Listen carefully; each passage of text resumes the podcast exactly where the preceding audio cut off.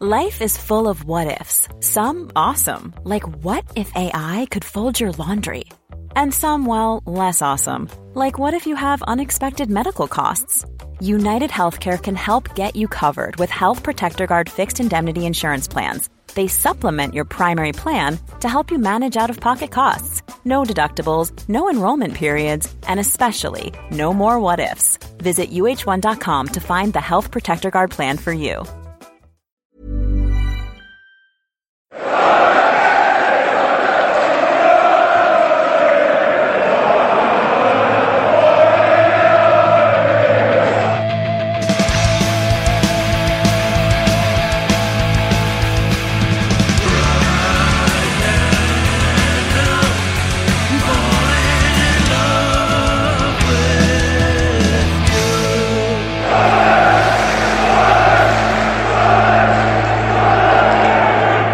Welcome along to the Wise Men Say podcast, where we have a special for you today, and that is focusing on Netflix and Fulwell 73 a new documentary that is going to be aired next week, 14th of December.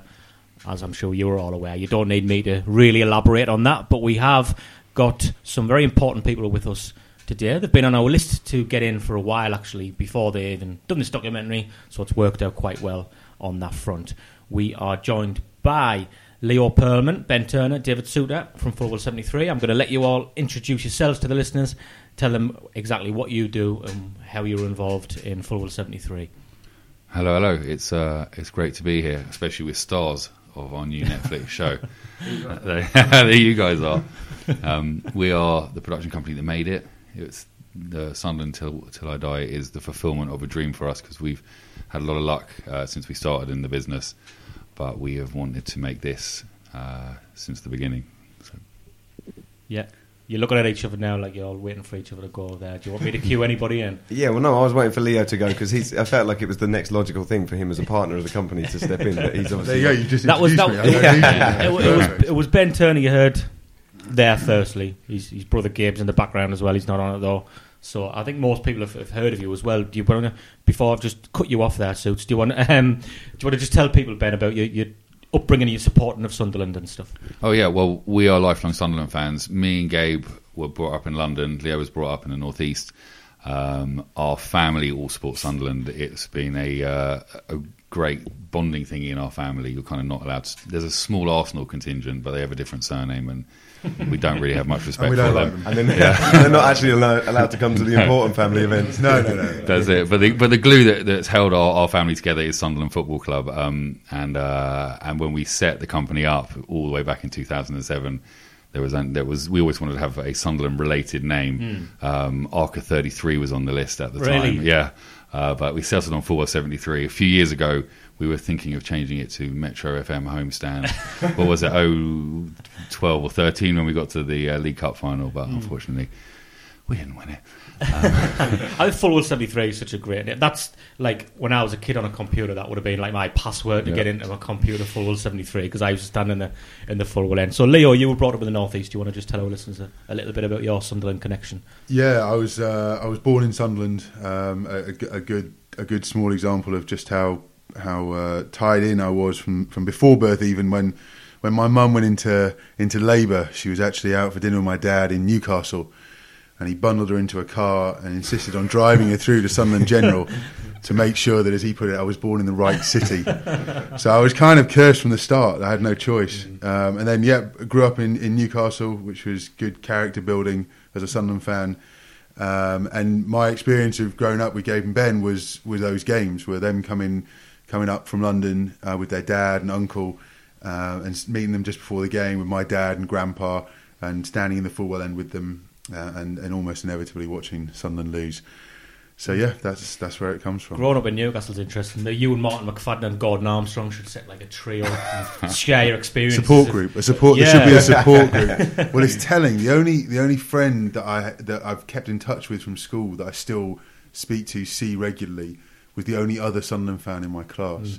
So it tells you all you need to know. Yeah, so you did do it because Martin and Gordon were like that. They had each other. They were best friends at school, and one one went on to play for Sunderland, and the other set up the fanzine that everybody knows. A Love Supreme, so Yeah. it's quite an interesting story. That suits you were the guy on the ground. Then these Yeah. guys are putting the documentary together. You and other members of uh, a camera crew working for Fulwell came up, and you're the person who needs to start to get the the uh, footage together. Yes, yeah, yeah. And I've I'd been to Sunderland once before. I came up with these boys uh, to watch Everton Sunderland the year before, just to come and experience it. Nothing to do with the documentary. It was just for a, a fun time out. Didn't turn out to be that fun. Uh, Is that when you got called a nonce by somebody? no, that was a different story. That was the first. that was a different story. That was another That was time. another- yeah, we we called him a nonce. it was one of the other times. No, this is Everton, uh, this is Everton, and it was going all right. Um, Sunderland weren't really showing up, and then Lukaku decided to just blitz uh, the uh, ten minutes and just turned out three 0 We got back in the car and took uh, took the five hour journey back south. That was my first experience of Sunderland. Uh, and that then- wasn't even the worst experience. That was- Sunderland yeah, playing yeah. Everton. We've had like really Oh, like a Yeah, bad oh, history. don't. Yeah, don't mention them ever. Yeah, okay. No, Yeah, it's yeah. just sitting behind a post watching us get battered at Goodison. Yeah, yeah. It's quite some place there. At least And the ground reminds you of Roker Park a bit. That's the only positive Yeah. you can take from That's Goodison true, Park, yes. isn't it? Yeah. When you were thinking about, obviously, you know, you're Sunderland fans, you make successful documentaries, and as a fan, it's always going to have been on your radar. I'm guessing that you wanted to do something about the football club. Did that help with gaining the club's trust? Do you think that you were fans because you can make now the club made a, a job themselves of making themselves look bad last season because they got relegated, so it speaks for itself. But when it comes to personal people who you know specific individual people, you have the power to make them look like idiots if you want to. And clubs, I would imagine, in this day and age, are very cautious against that. Do you think the fact you're Sunderland fans helped? Definitely starting a meeting and presenting your production company to Sunderland, and it's called Fulwell 73, definitely helps. Um, yeah, I think, I mean, we, we, the thing is, we've been in and around the club to an extent over the years, so it, kind of smoothed that path uh, in there. Um, but, but I don't know, Leo, what do you think? Because you did the majority of the, the pitching to start with. Well, it was, it was interesting. The very first meeting that I had with Ellis Short about about this uh, this documentary, it was probably about it was about three months before the end of the Premier League season. So there was still at that point the talk that we could stay up. You know, you look at the previous three or four years and these miraculous escapes, and I think everyone at the club still thought we were going to somehow pull it out of the bag once again. Um, so we weren't pitching at that point to do a series about them trying to get back out of the championship. We were pitching at that point for them to do a series in the Premier League. And I think being able to, yeah, ridiculous, right? and I think being able to talk to Ellis Short and express the fact that we were Sunderland fans and that that meant that he could trust that we weren't trying to, you know, it wasn't it wasn't a sensationalist piece. What happened at the club, we were going to follow and document. And if that was positive, it would be positive, and if it was negative, it would be negative. But even if it was negative, we try and put a positive spin on it around the city and the fans and the people behind the scenes at the club, at least mm-hmm. That definitely played a major part. And just as a, as a side point to that, the first thing that Ellis asked me when when we actually had that meeting, he said, um, he said, if you're a Sunderland fan, then answer me this. He said, what do you think the biggest mistake I've made Oh, really? in the last ten years of Oh, being how many here is?" Sunderland fans want to be in that I position know. where they tell get me asked that about question? it. Tell me about it. So I, I sat there and I thought, wow, it's a, it's, a, it's a great question. To be fair to the guy, that's a great question to Mm. throw back at you. It was like, how long have you got? Yeah, how long have I got? Just one, just one. Yeah. And it was interesting. I said I gave my answer. Um, Can you tell us what the answer was? I said I thought his biggest mistake, and, and of course there is a catalogue of mistakes, but I, th- I said the biggest mistake I thought was getting rid of Martin O'Neill when he did. I said there was a single moment that I think you maybe should have held your nerve. I said I thought that was probably it. And he laughed and he said, "That's not even in the top five. and, and then he proceeded for the next half an hour to tell me the top five mistakes Yeah. he'd made. And that was a really telling moment. It was like I think we got over uh, linking back to the question about how we how we gain their trust. I think that was far more valuable than having had a com- conversation at the start with him and saying these are the commercial reasons why you should do it or mm. anything else. I think having that conversation and him trusting in us and the fact that we were real Sunderland fans was a huge part in getting this over the line. And you were never realistically going to get dressing room footage, no? Well, listen, from the very start, we said it was it was important, and also it was in. I, mean, I can say it now. It was in the agreement with the club. So the agreement with the club, they had no creative control, no editorial control over anything. They didn't receive a penny for the documentary, nothing at all. And in there was a clause that said that we had dressing room access. The truth is that as the series progressed, that's something that we could have in inverted commas enforced. We could Yeah. have insisted upon. But the access that we were getting and the honesty and the truth that we were getting from the club, from the players, from the from the people behind the scenes at the club was so amazing that it felt like to push that final that final bit over the line and to effectively enforce something that clearly was the last bit they weren't comfortable with. We would have had the doors closed on us all over the place if we'd done that. So it, it didn't make any sense to do so. And I don't think we would have gained anything more. Uh, and you guys have seen the, the series, so you've seen We've seen the first one. seen the first one. I don't think there's any lack of access. I don't think you watch it and feel like we weren't fully embedded in there. So I'm, I'm happy with the decision we made. Yeah, we decided not to request the series from you guys. We want to watch it authentically as a, as a That's fan fine. and, and do the preview setup done. What are you shaking your head for? I wanted to say how stupid I'd look, so I did request maybe some footage of ourselves. Yeah, yeah, because I'm absolutely terrified of what it's going to look like. Well, yeah. When are we going to talk about that? Because because you guys are a big part of this doc as well. Because we were filming with you every week, um, and obviously you're for us, you're key sort of narrators. Because we, were, I was thinking about this this morning. One way is that some of these these shows go is that you get a narrator, right? And, Yeah. and you watch a City one and all those sorts of things. You have a narrator, usually an American, uh, narrating a story about a team in the northeast. And we were sort of toying with that the whole way through the sort of process. Um, and at stages we were going to, and at stages we weren't. But we were always hoping from day one to have people narrate the story for us and to do sort of bridging links and to tell us what's going on. And obviously, you guys, Kevin Ball, Nick Barnes, are some of those people that do that for us. What was it like for you guys to be? Do you know what? This is going to. Whenever you ask. Whenever players get asked a question about documentaries and they say, What was it like for you when the cameras were following around? And then the players always give this generic answer, Well, you kind of get used to it in the end. But that would be the answer that I would give, mm. where it became second nature to us. I didn't think like suits would turn up, or, you know, we, we met Jonna first and we met Steve, Yeah. and we built up a relationship with those guys. It was really nice to see them at the premiere again last night. And you don't think about it, it just becomes some. They were just there, weren't they? And it was just an additional thing. We were recording and then they were standing there and you just got used to it and you didn't think anything of it after that. Well, that's what we always hope. And some people actually sort of turn around to us after a while. You know, you mentioned some of the other docs we've done, like with Mo Farah or Usain Bolt. And after a while, it actually goes full circle where they're actually saying to us, "Wait, are you not coming over to film today?"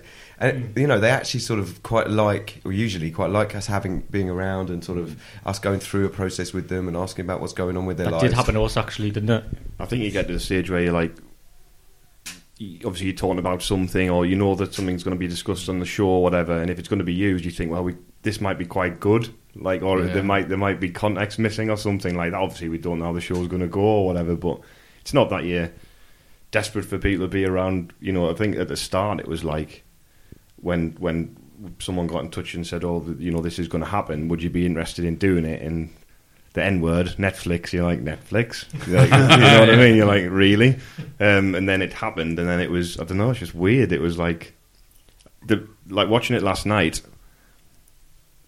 And this isn't anything against you guys. It was like I don't know why it felt as though like oh, it wouldn't be like a proper thing. Yeah. And then like last night, oh, it, it is a proper thing. It's like a real thing. And seeing it last night, it was, you know, it was absolutely brilliant. I, I had a I moment, always had trust new guys would be a proper thing. but, but I had a moment like that. They sent we- they sent us through like the, the artwork, right? You know, because when you go on Netflix, they have the page and with the with the Sunderland artwork on it, and, and a couple of the trailers for the uh, for the show. When I when I saw, I, even I had that. I was like, oh my god, it, it's really going to be on Netflix. It's really one of those things. And actually, it felt really really emotional because we just love this place and we love this club. Um, especially me and Gabe growing up in London, we'd be the only Sunderland fans anyone ever knew.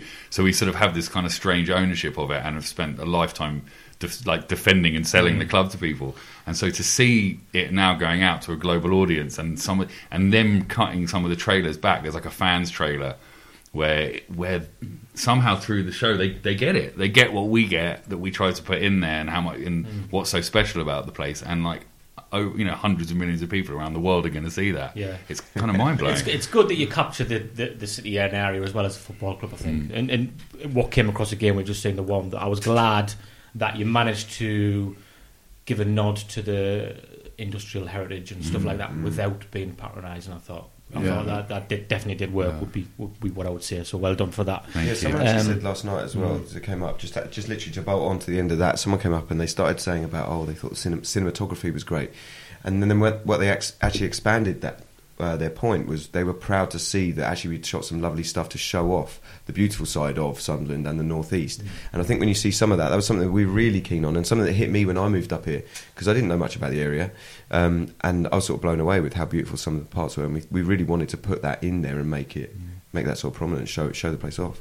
I think that you know watching it the, when it, the um, the opening credits kick in and the music comes in, I felt I did feel quite emotional. To be honest, like, I really Yeah. did because I thought I felt, and obviously I'll not give it away to people who haven't seen it, but the lyrics in the song was weird. I was I was just thinking, God, this makes me feel so proud to be where I'm from, Yeah. and. Uh, it, it just perfectly encapsulates that, and I did have like the hairs on the back of the neck Yeah. standing up watching it, and you know I think you know, watching it last night, not only so I think we'll get that out of it, Sunderland fans will get that Mm. out of it, but then I think not I'm not going to like slag off other documentaries and stuff like that, and you know, I've seen ones over the years that have come out to feel a bit plastic in comparison to this, and I think other football fans who are watching their clubs, you know, every club thinks that their club's the most hard, hard done by club on, on, on earth. Everyone thinks that, you know, they're the most unlucky team and on the, on earth, and everyone will have that. And I think that that'll be reflected in this, especially given the way it goes. And I think people will be able to relate to it. I think that's a great point. I think I think, and, and I'm taking on your point about not slagging off other documentaries, but mentioning briefly the City one on Amazon, um, which is it's, it's it's amazing the access. There's some great bits in there in the dressing room. But I think if you ask City fans, and I mean fans who've been fans for years rather than over the last few years, let's say, what they wanted to show off about their club, it wouldn't have just been a record breaking season where they won the league and mm. scored loads of goals. It would have been to show off something about Manchester and Man City and what it means to the people. And there's that did not come across mm. whatsoever in that documentary. Mm. And that's a shame because that's a proper club with a proper history. And I agree with you. If I anything, think- they needed that documentary in Yeah. Man City because of, 'cause of the way they're perceived by, Couldn't- yeah, by couldn't football agree fans more. now. They, Yeah. All they did was continue the perception that everyone already has of that Yeah, club yeah, yeah. by putting that piece of content out. Mm. And I think they could have done with exactly this. And I, I agree with your point. I think it's uh, we're really, really proud of the fact that last night in particular, people from Sunderland, people who live here, been here their whole lives, saw that and felt that we'd done a good job of representing their city. Basically, Even- they got even- Man City got to sort of get Dennis Tueart as like a club legend, but we got Sunderland. till we got- Well, Who even we- had, a, just- even had a Geordie come up yesterday and said that uh, they were there. They were there and they came up and said, actually, Why did they get a Yeah, they always turn up. Yeah, exactly. someone snuck in. what is it with that? Seriously.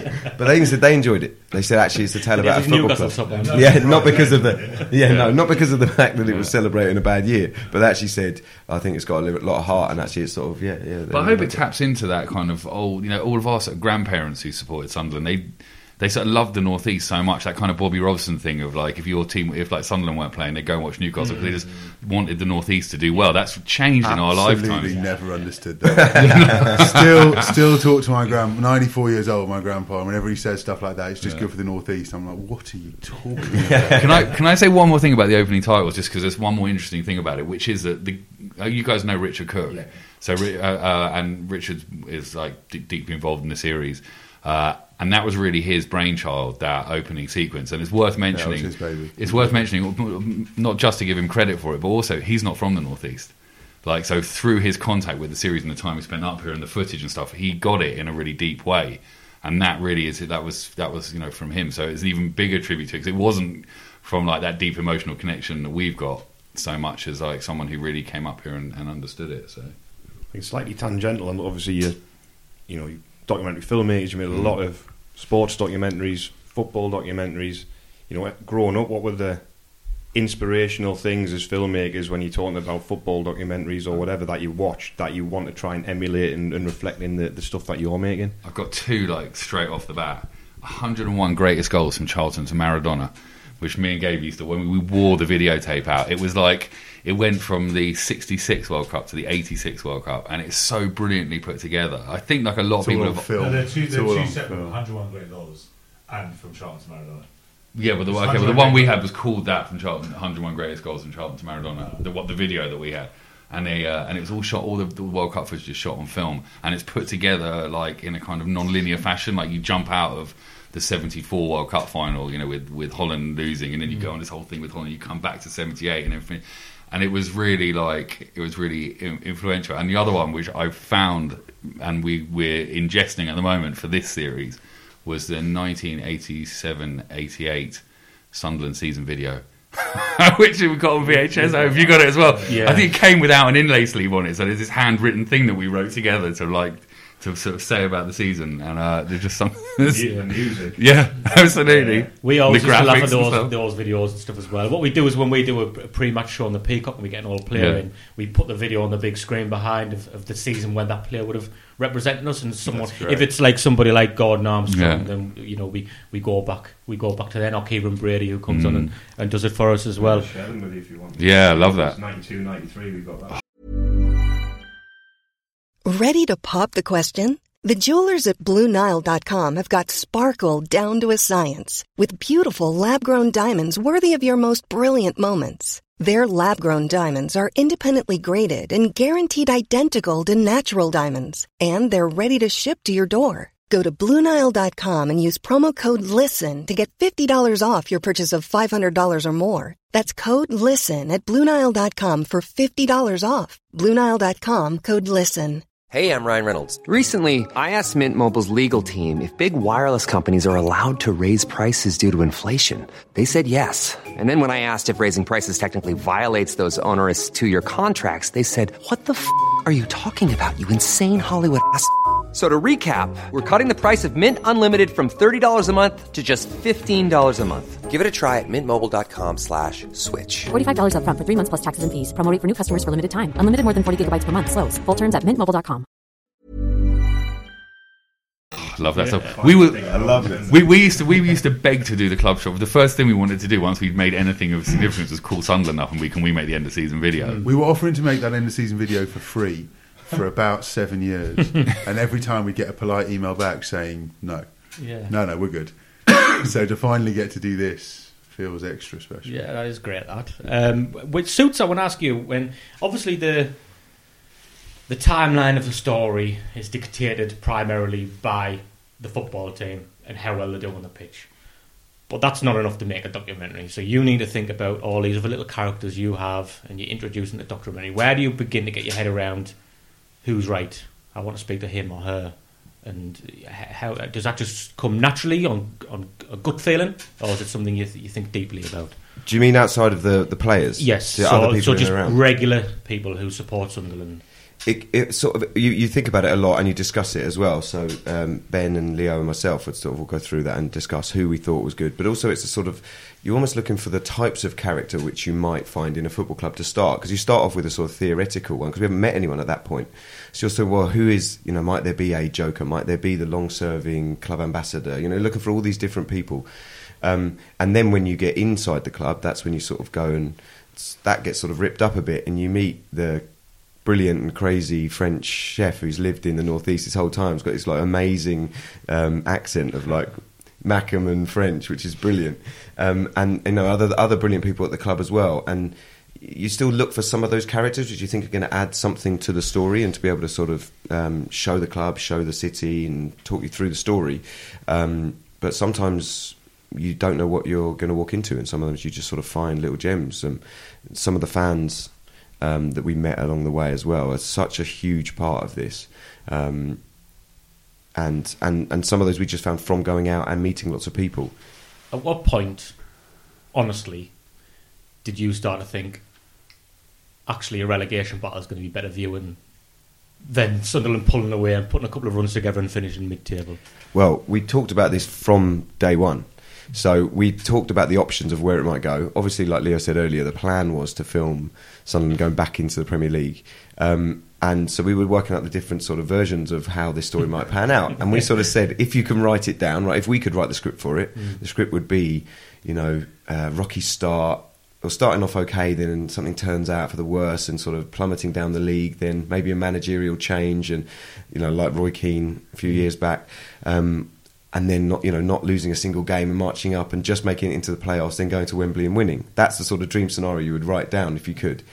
The other one is sort of So close. Yes, so close, so close. Up until halfway through the season, it was going brilliant. So And then the opposite side of that is you know it not which we nearly got, which was things not going well for a number of different reasons, and sort of telling the story of what happens to a football club once an owner has sort of basically walked away and left them to, to their own devices, and then just sneaking out at the last, Mm. you know, the last game, um, you know, some dramatic moment like a keeper get, you know, coming on to replace someone else who's injured, saving a penalty in the 89th minute. Well, McGeady scored a penalty against Norwich, which could have had a big could have had a big impact on, on yeah, that season. Yeah. but that's what you forget as well. How close it was. We were talking At about one this point, tonight. it looked like it was going to happen, didn't it? Yeah. Given how appalling we were all season, it's remarkable how close we actually came to a couple of Yeah. results away from. Were you suits in a position, right? Because you, like a fan, you're watching the games and you're seeing the results come in.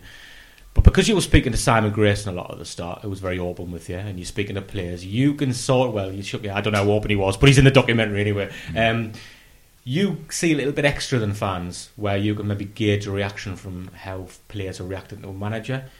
Could you see his dismissal coming? Um, yes. Yeah, we, we knew that was coming. Um, I think everyone, I think uh, most fans knew it was coming. I think people around the city did, and we did as well because we were on the inside. Um, so we were having those discussions with the club ahead of time. Um, obviously, a little bit of that is in the documentary, and a lot of that was, you know, ba- uh, sort of almost a form of sort of logistics of right when is this going to happen, so we know what we can capture and sort of. I don't think anyone tell that expected when that was going to happen because it happened at the end of a game in a dressing room, didn't it? The Halloween emoji was still on the club uh, Twitter account, so they announced it and had this like Halloween emoji next to the uh, sacking four minutes after that Yeah. Bolton game. It's like, I think that encapsulates Sunderland Football Club, to be honest. Yeah, maybe not the four minutes, but we did we did know that it was. It, it, we know that he needed to win a certain amount of games ahead of him going. But have you ever Um, heard of a manager getting sacked at the end of a game like that? That's just to avoid you guys, isn't it? They're trying to throw, Yeah. they're trying to throw a curveball at you there. Yeah, it was uh, it was uh, it was unbelievable, wasn't it? But Yeah. it, but it, I don't know, it just felt in a way. Even We have to wait to watch that episode. Yeah, I was going to say then actually, you'll, then, you you'll Right, see, okay. then you'll see what we knew. Okay. yeah. and also the reaction from the people in and around it because they were that we're there that night and watching some of the guys in the press room and some Mm. of the players, you know, it, and also how it's mad what goes through in a football game and the sort of the, the repercussions Yeah. of what happens in that game.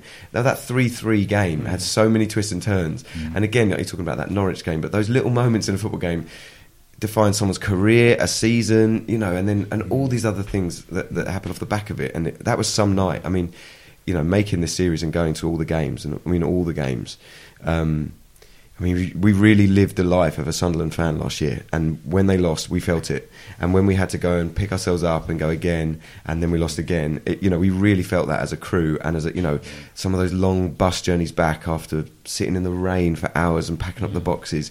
It, we hope that the show reflects the sort of that side of being a fan and sort of of- and the lengths that everyone goes to support the club because we felt that. I would imagine that viewers who maybe don't know the Sunderland story, know, hopefully there's some like American viewers in particular who don't know what happened at the end of that season. Yeah. Because they're going to go on the same journey we we went through as fans, and I think you went through in that Grayson loses his job. Yeah. Chris Coleman comes in, a very charismatic sort of character, mm. very popular with the fans, Yeah. speaks very well. We go to Burton Albion and we win. Mm-hmm. And that's the turning point, right? Yeah. Yeah. Uh, that's what we all thought, yeah, wasn't it? and Fulham. Yeah. Suddenly it was t- it was clean sheets. This time last year it was suddenly clean sheets, um, which was such a big issue at the beginning of the year. Suddenly it was like wins and a home win to to not be a full calendar year, and it was suddenly all positive. This time last year was was a great time to be around it. I remember some of the stuff we were getting and the conversations that we were having amongst ourselves at, back at Fulwell. It was like no, this is a turning Clearing the point. snow and all that. Clearing the snow, like this. There's some really sweet moments in um, episodes four and five, which is sort of an introduction of uh, Chris and Kit. Um, and like you say, charismatic and lovely people. It was, it was great to sort of be introduced to two other new brilliant characters, not just for us, but also for the series, because it sort of gave not only the season, but also the, the, the, the series a breath of life as well. And did you realise how quickly did you realise it wasn't going to go right for Chris? And you thought, ah, he's not, he's not going to do this. Actually, I, I, I did think, you think we were going to get out of it? I think it was the transfer window. For me, it was the transfer The window. failure of- The fa- yeah, for me, it was a transfer window. That you, you, he he came in and there was the inevitable boost you get when a new manager comes in and he lifted the place. But you always knew the squad wasn't good enough, and you always knew he had to bring in his own players to make changes. And as soon as you saw what he was hmm. having to work with, I, I think we all thought this was going to be a massive struggle. Who was that striker who fell through? There was a big kind of veteran striker who they were trying to sign. We've got Well, actually. Jon Walters. Yeah, John and, Walters. And when that fell through, it was like when and we weren't Mark going to Martin from Derby. Yeah, d- uh, Yeah. yeah, yeah. Martin from Derby. We've actually just in the, we've well some of that's in there in the series around when that fell through. You could actually. With, I remember having a with- with conversation. I remember having a conversation with Martin Bain at the time, and saying he's bringing in all these young players into a team that have got no confidence, playing in front of home fans who, the minute you go one behind, are getting on their backs. This is not the this is not the environment to bring mm. in young players with no experience. You want to bring in big, ugly Yeah, yeah. pros who are not necessarily good enough to get you do do anything but stay up. Yeah. And I remember him saying, "We just we can't, bring, get we them. can't get them. Yeah. No one wants to come here. Mm. The only people who want to come here are young players on loan to get minutes. That's Yeah. it. And- And, and- as soon as you realise that, you're like, well, And there was a massive like so there was League camp. yeah there was, Yeah. and oh, you're absolutely right. An, Yeah. an old pro, yes. there was, there was a massive That's um, exactly what we needed. a, a massive old pro like League An old pro, a massive aura of negativity sweeping the club last season, as we know, and I Yeah. think Yeah. it was probably only going to change with new ownership, which has Completely happened. Which we'll, we'll talk about series two just quickly to, to finish off in a minute. But um, do you think you captured that whole? Because there are lots of little factors that go into giving a negative aura or a mm. positive aura. It's not just one thing. Yeah. And you mentioned there, Leo, that when um, we go one goal down, there's just an air of inevitability that we're going to lose the game, mm-hmm. and fans, you know. In a lot of cases, want to just go home and walk, and walk out. Yeah. And do you think you, you captured that across? What, picked up all the little things that made it like that? Uh, it, listen, it's hard to capture everything, but I think we we did a, a decent job of, of capturing what we can. I think that you know on that point about ownership, I think that the club had been on that downward spiral for getting on ten years. You can trace it all the way back. Certainly, the last four or five years, there was something rotten about the club. There was something at its very core that was wrong, and I think that came from top to bottom, mm. and it needed almost to hit rock bottom and have that change for that to turn around. Mm. There was a reason why the fans got on their back when they were 1 0 down, which they wouldn't do now, and that's because there was nothing in the last four or five years to suggest that was going to be turned around in the game. You know, we weren't playing football that suggested you'd get two goals. So when that happened at home and the negativity around it, it was it felt inevitable. Are any fa- are, list, are viewers going to be surprised by anybody? I think just watching one episode, I'm already starting to feel a little bit guilty about how the fans um, treated Jason Steele. Yeah. Well, yeah. I was thinking about that. We, Yeah. we talked about this a bit last night, but I was thinking about this this morning as well. And and it's our job to show different sides to the players, right? That's that's our job as documentary ma- play, um, makers is to show um, the viewers of this something that you didn't know about a person. And Jason didn't have a good year, right? Last year, everyone knows that, and everyone was on his back until the end of the year. I mean, he did start to turn people's opinion a little bit at the Yeah, end. when Lee Camp was worse. but, Yeah. yeah. but also, we want to show. So, fine, if that's the side that everyone knows about Jason, you can see that. But he's also a dedicated father. You know, a very sweet man, a good and, man, and dedicated professional. Like, And it dedicated wasn't like it wasn't like the bad performances because he wasn't No. working his bollocks off in training. So what about Jack Absolutely. Rodwell to flip that then? Absolutely nothing good to say. Yeah. Yeah. Yeah. But Martin, the, int- there's a couple of really interesting characters in there. I think Martin Bain is really interesting. He he is the kind of recipient of the wrath of the Sunderland fans as a stooge for Ellis Short, um, and I think it's much more complicated than that. I think people will see uh, in the series. I remember having a conversation with him where he was like, "The thing is, a lot of people at the club are worried about you know you making him look stupid." We were like. They already look pretty stupid. Like, there's no one in the world of football who's looking at Sunderland and being like, "That's a model of how to do it." Our documentary can only help. Like, we finished rock bottom in the championship Yeah. to show the dimensions of what everyone was going through. Uh, is really interesting. And the other one, I think that that's a really interesting character um, is Darren Gibson, because you know when you talk about turning the perceptions around, when he got back in the team around Christmas, Yeah. like he was he was he looked good, and he Yeah. and it was, as a fan, we were like, okay, this could be the ingredient Mm-hmm. that kind of. And obviously, and then he got injured again. But they was, but they Brandy was saying, you know, the physio was saying that he he basically played too many games over Christmas. He didn't want to come off when he should have come off, and he really wanted to make that impact. Yeah. So he decided to get drunk and crash a car. Well, I think that yeah, that came after the. Uh, But also that was- the injury. Those are the only two choices, apparently. Yeah. Play football or get drunk and crash a car. That, But that's also what you could have done with a narrator when that in that first episode when he's like, "Oh, you know, I'm sorry, and won't make this mistake again." And Yeah, someone he just like- up. He did make that mistake again. Yeah. yeah. Well, t- well, tune in. I mean, yeah, tune in to find out. But also that, I mean, that's the other stuff you hear about from the from when you're working within a club is that we also knew the reason why he was playing too many games when he had a niggle was because Ndong was just not playing ball. He just wasn't getting involved. He was like declaring himself unfit, basically. Um, and nothing, anyone, all these brilliant, like you mentioned, Brandy and all the amazing staff at the club. There's nothing they could do to persuade him to play at that point because he was just basically misbehaving. So because of that. Um, Gibson had to play because it was so we had such a big long in- injury list at that moment, and so there, therefore he pops his groin, he's out, and the fortune He takes the obvious route after that. yeah, as we all would. Yeah, Yeah. Uh, it, it's it's certainly helped you and everybody. I think that this season it looks like we're we're going to bounce back up, Mm. and you you do you're doing um, the second the follow up season now. Hopefully, obviously, I, I don't know how you know how far along you are with those discussions. It helps that we've had this ownership change, and it looks like we're bouncing back, doesn't it? Because not just for the um, narrative of the story, where we go down, this is a comeback, and it spins it around. But as a fan, if we'd went down and continued to struggle, I'm not sure I would be into this. Or even, or even staying. If we'd have stayed up last year by the skin of our teeth, and no, and that whole scale change hadn't have happened, and we still had Ed Shaw as the owner, and now we're like battling really. We're basically doing what we did in the Premier League, but then in the Championship. I think the club would be in a worse state. I think that like what happened at the end, we need for somehow we needed to sort of bottom out. Yeah. And like, and then rebuild, and so you know, even though we're in a lower division, if we if um, if we get promoted this season, which looks you know we're looking Yeah. good for the time being, I don't want to jinx Yeah, it. yeah.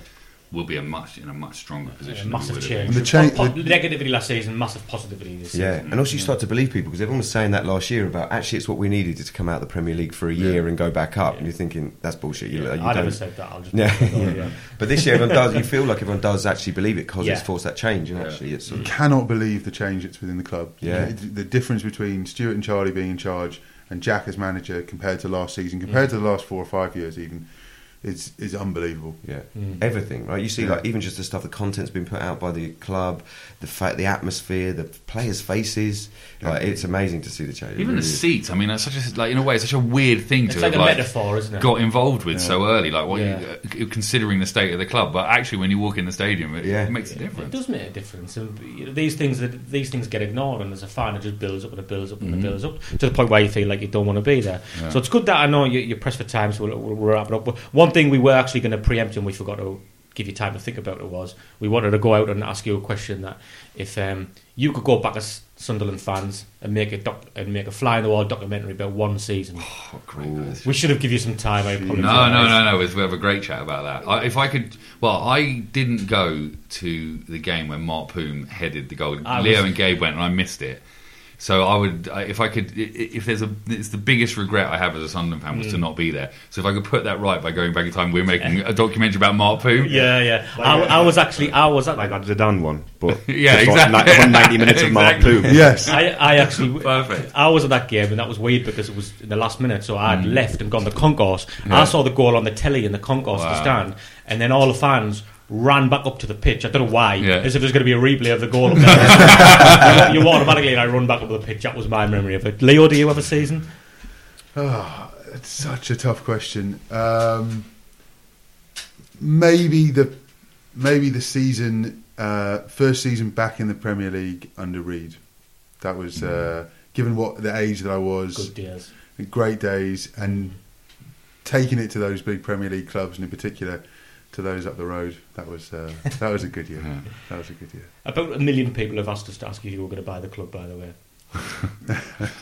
Well, is that, gonna- is I that, was is that, gonna a no, say- is that a no comment? Well, it just we were just in Leo, uh, Leo. we were just we, we we we were in we were kind of in the middle of a lot of different people. So they, they just they, we we weren't well. Leo, you can answer. We weren't Leo. it's a one one word will do. Well, w- so what was the question? Was there any truth in that? Was there any truth? We were talking to a lot of people Okay. in and around those conversations, but uh, we were busy making the documentary. Maybe you never know in the future. You never Do you, know. do you know what that was as well? Something that was brilliant being in the heart of the club last year is that, for example, if Leo came up for a meeting, like we'll be chatting to the box office girls about you know the fixture coming up or whatever, and they'd be like, "Is he coming up? Is he buying the club? What's going on? oh yeah, no, it's great. Yeah, of course we'll do an interview. Are you buying the club? And it was just like every time they're going, "Is he in there? Oh, oh, are you which way? Are you filming? The, are you filming the game this week? or Are you in the box? Which one is it? Are you checking out the seats?" So it was amazing to see the sort of um, interest. Going, you know, when you're talking earlier about the Fulwell 73 connection and all of that, it's amazing to see that from within and the perception and the interest that the club have about these The thing three that- jokers. The thing that made me think most of all, actually, that whole episode, was it really made me think about Bob Murray and like we Sunderland fans. Like by the end, he he got a hard time by the end. Like I remember singing, I remember happily singing songs about how much Yeah. I liked him. But when you look back on what he did for the club and the legacy he left, definitely with the stadium and a lot of the way he ran the club as a as a business as well. I Mm. still think um, you know we- we're doing a series of meeting the managers at the moment. Yeah. I still think a couple of those appointments were questionable. Yeah. Um, we'd like to thank you for your for your time. It's been a pleasure to have you along. As I say, it was always a long time talking about was anywhere to, to try and speak to you. So this is the best case scenario. Um, this the it is aired the fourteenth of December. That's right. And they all come out at once. That's the way Netflix do things, right? That's it. So there's going to be a lot of binge watching. Absolutely. Um, hopefully we don't look like idiots. And um, Well, I was going to. So I know you're going to wrap up. I was going to ask: Is it weird for you to the idea of you being on screen as opposed to having your voice out there, like on podcast? Uh, It, a little bit. I, I don't know. Gareth maybe better ask that. I, I used to read out bulletins for some of them, so I'm used to. I'm used to that a little bit.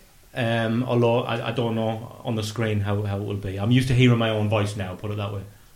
We've done some videos where we recorded stuff. We've done some shows in London actually at the Southwark Brewery, Oh, yeah. and we've we've recorded a couple of them. They're on YouTube, but p- we're pretty public anyway. People know what we look like and that. But you know whether or not it's palatable is a different. You're a big deal. Question. You're a big deal. big You're a big deal. I don't want it to be weird. I don't want this to get weird. Is all. it's already weird when people recognise my voice at games. That's all. it is. um, so, do we have any admin to do quickly? Go and listen to the Malcolm Crosby Part One podcast. Um, we've got the Dennis Tueart two parts, and we've got the Malcolm Crosby Part One. Okay. Thanks for I've listening. got, sorry, I've got one Yeah, go- more. I just wanted to say, I just Yeah. want to clear up the nonce story which you brought up at the top of this, which Sorry, was, no, Yeah, which was I was abused. I And that's it. There we go. Wrap it up I now. didn't, didn't think I was going to get away with that.